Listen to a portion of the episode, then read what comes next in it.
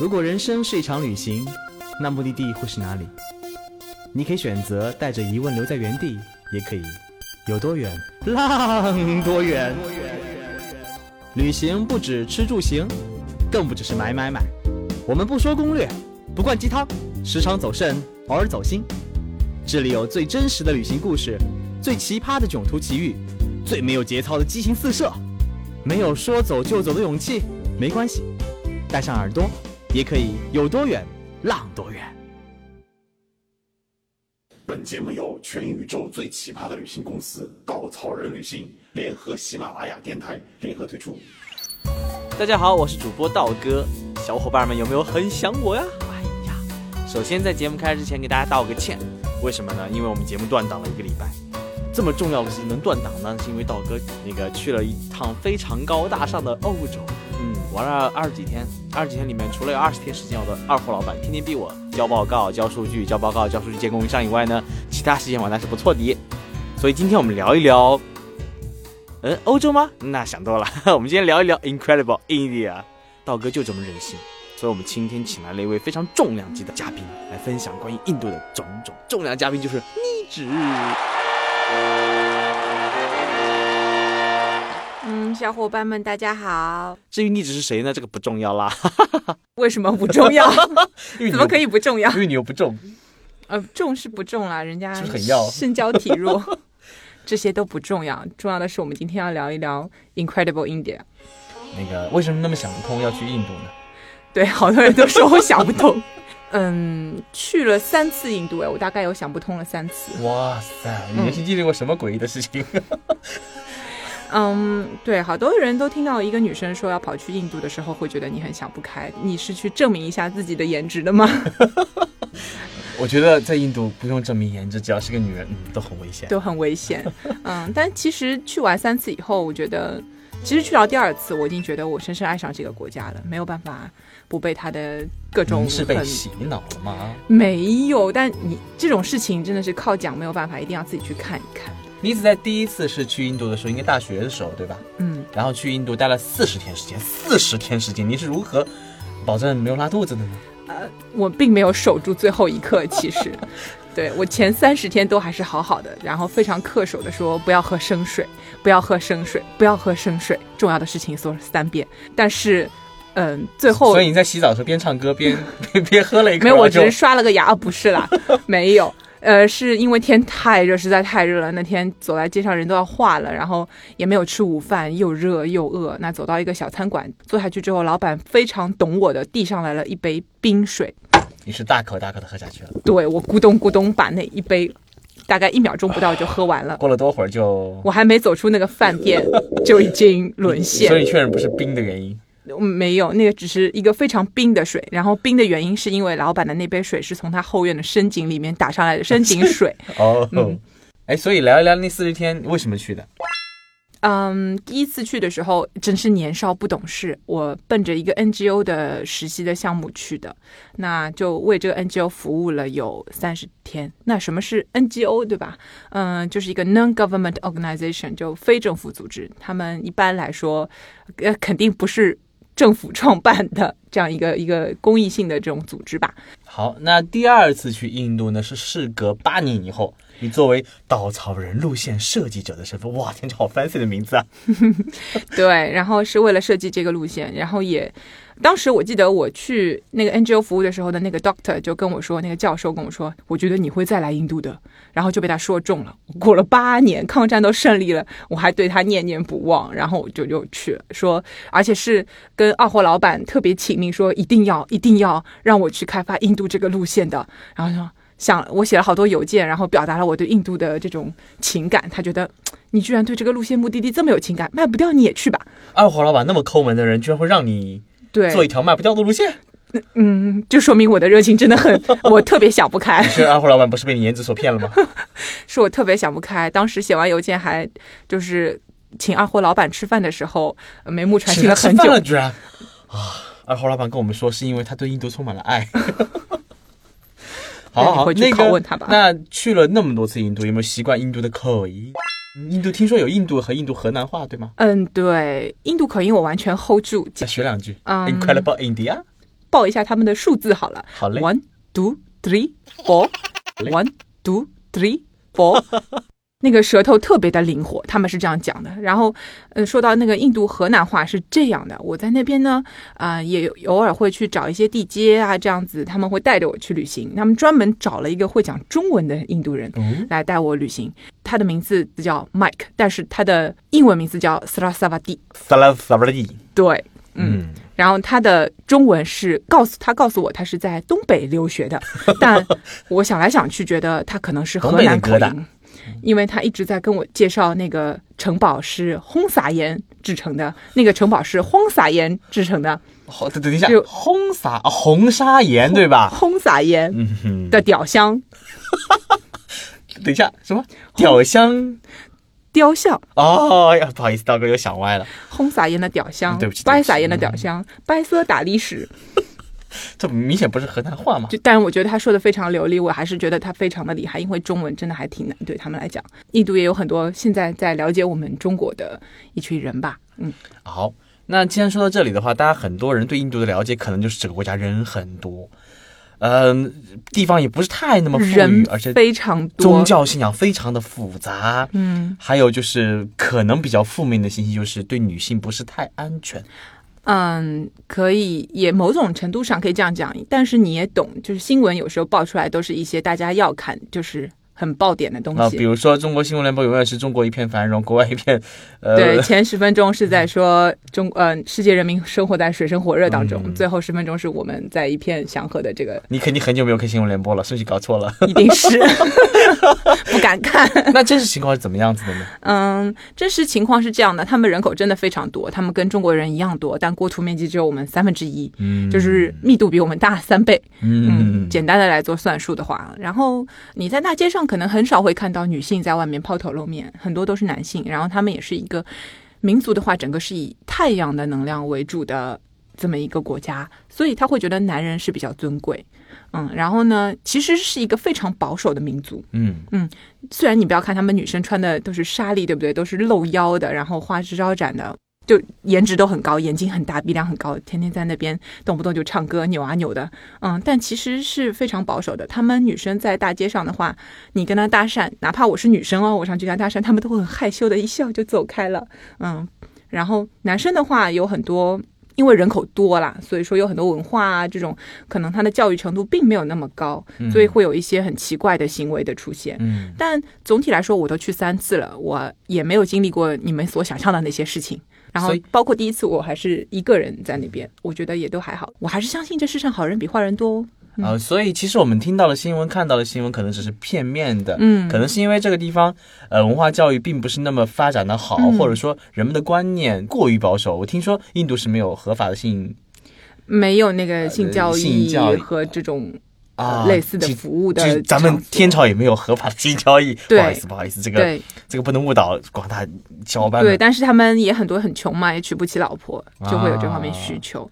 嗯，而且可能那边男性的地位比比较尊贵，是啊，那个引号尊贵，所以在发生这种事情以后，可能对女性的保护又不是那么足够。是，他们也会有一种有些事情做得说不得，所以在政府的一些举措上面也会有一些很奇怪的思路出来。但我觉得这个真的是这个大杂烩的文化当中非常小的一部分，它那里的。文化历史，然后包括留下来的那些建筑，还有现在那边可爱的人，嗯，我觉得这个真的只是里面的一滴墨而已。啊、所以，呃，印度除了我们听到的各种各样的比较危险的新闻以外，我想印度吸引你去那么多次，总归是它的原因。你刚刚提到了一个可爱的人，能不能聊聊在那边你遇到的比较让你感动的事情，或者让你温暖的小事？嗯，印度的人呐、我遇到的实在有太多太多的好人。嗯，有些就是会不计回报，包括突突车司机等等都会。然后还有一次呢，是我在帮稻草人的路线找供应商的时候，我觉得印度首先是菜，印度的咖喱什么的。呃，大家应该会很喜欢，所以我们找了一个项目，就是去学做一下印度菜。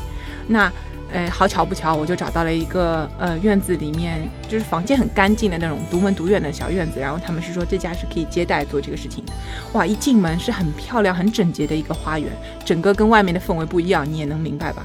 就马路上都是牛啊、粪啊，可能，然后一进这个院子，哇，好干净，嗯，然后有一个非常慈祥的老奶奶，然后就跟我说了一下他这边的情况，他跟我说他从来没有接待过中国人在他们家做这个呃烧菜的项目，因为他以前都还不认识几个中国人啊，可能他们家也办民宿嘛，有一些中国人会去住，但是也没有人跟他说过要学印度菜，所以他特别高兴，然后就拉着我聊了很久，嗯，然后聊着聊着就发现原来他们家这么整洁，或者是整个一家人给你的感觉都是非常彬彬有礼，嗯，很为你着想。他们的种姓一定很高。对他们的种被你猜对了，道哥，哎呦，嗯。嗯，道哥一向是哎，聪明伶俐的道哥，嗯，他的种姓是很高的，他是叫沙地里，也是什么意思呢？印度的种姓大概分为四个等级，嗯。嗯，第一个就是婆罗门，他他是神职人员啊、就只是没有产业，然后为了印度教的这个神职而奉献的，那就是印度种姓里面最高级别的。最最高级别祭祀，但其实他们并不是很有钱，嗯，嗯，他他只是为钱不代表一切。对，钱不代表一切，他的权力和地位是比较高的。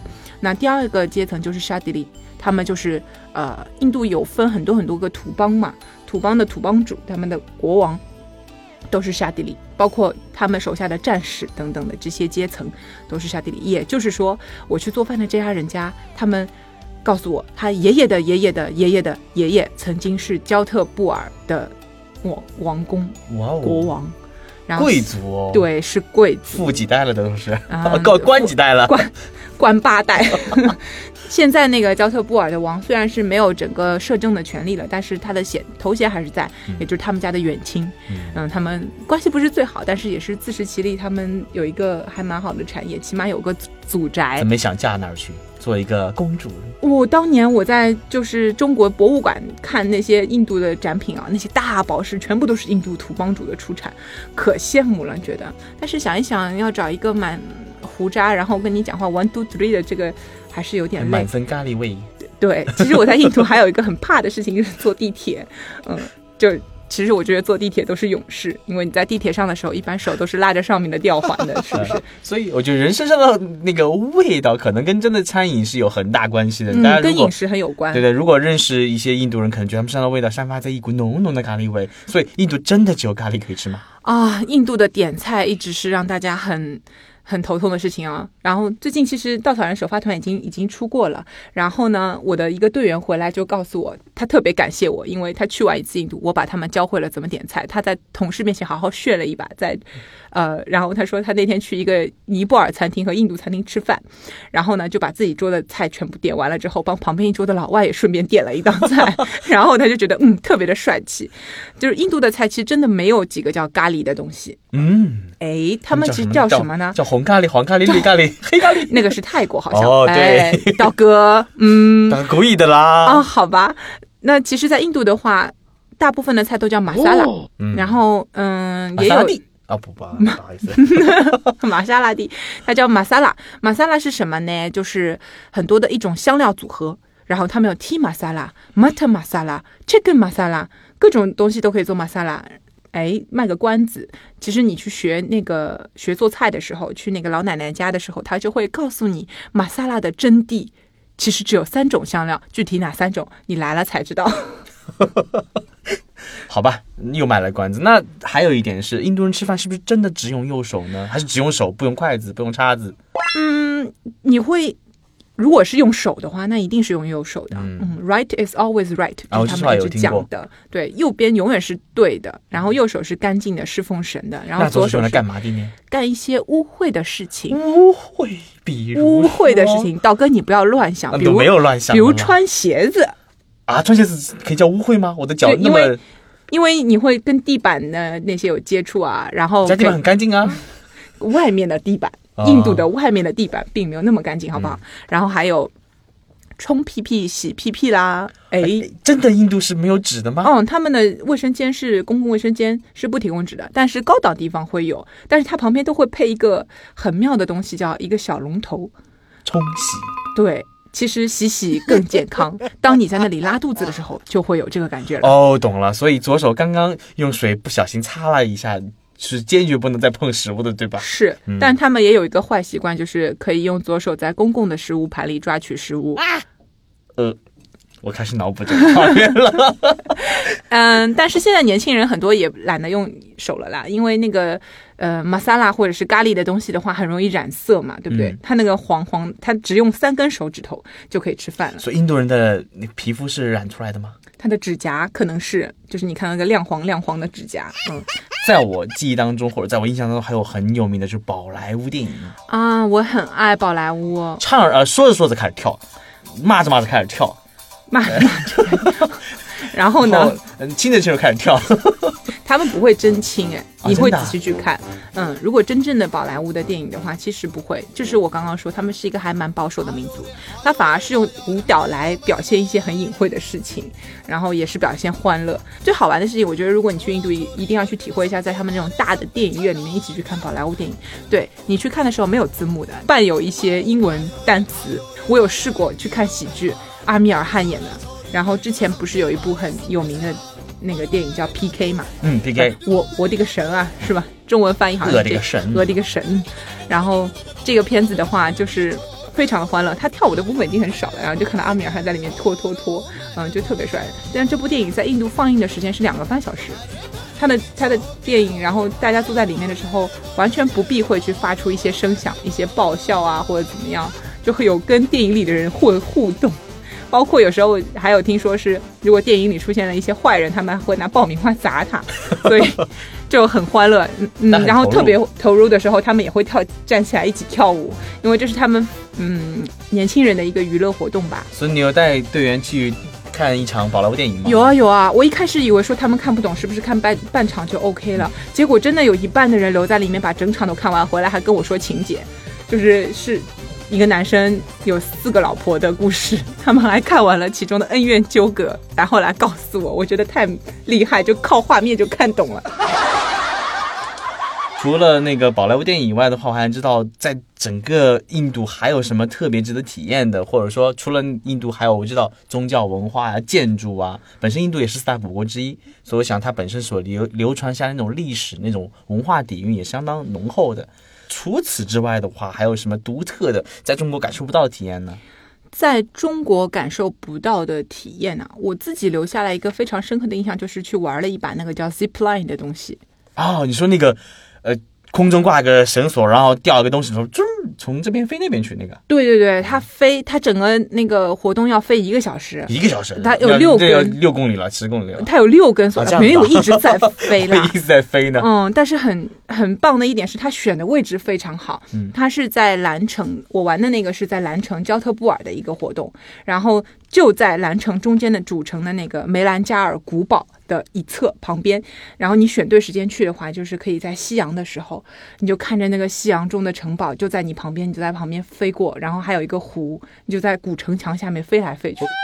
我可以两个人一起飞吗？呃，道哥，我觉得你的体重可能有一点对别人的生命是一种威胁。靠身材吃饭，不，我我是结实不是胖，呃，所以你想想，如果在一个古堡上，如果如果你坐着滑索，迎着夕阳，端着杯小红酒，搂着一个啊，搂搂着，那感觉是多么多么的好。嗯，你可以确实可以在上面小酌一杯，嗯，我记得路线当中还有一个很独特的体验，就是骑着骆驼去沙漠露营。嗯，对，印度的话，尤其是中部嘛，靠近巴基斯坦边境的地方是有一大片沙漠，那个叫塔尔沙漠，嗯，所以虽然说有个城市啊，就像是沙漠中的那个海市蜃楼一样，它的名字叫 Jaisalmer 贾沙梅尔，啊京城，对，京城京城也有个京城的名字。然后这个城堡就虽然那么那么远，你去一趟特别不容易，但是我觉得是非常推荐大家去，很值得的。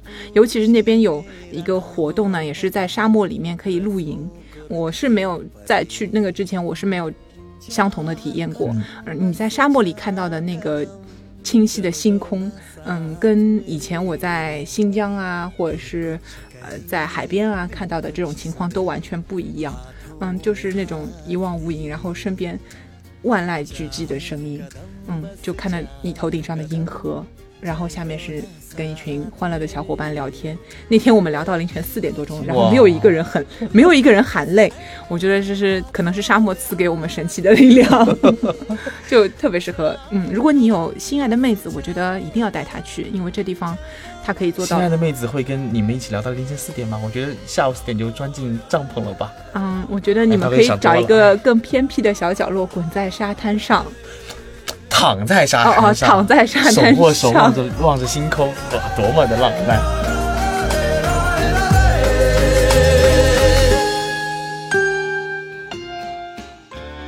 所以想知道印度的火车是不是挂满了人，人们是不是在漂浮着尸体的恒河中洗澡？下期再见。下回分解。现在节目当中多一个互动哦，大家可以在微信中关注“稻团旅行”，将你在旅行当中的开挂经历发送给刀哥，刀哥将抽取五个人送出稻草人独家制作的旅行明信片一套。我们下周见。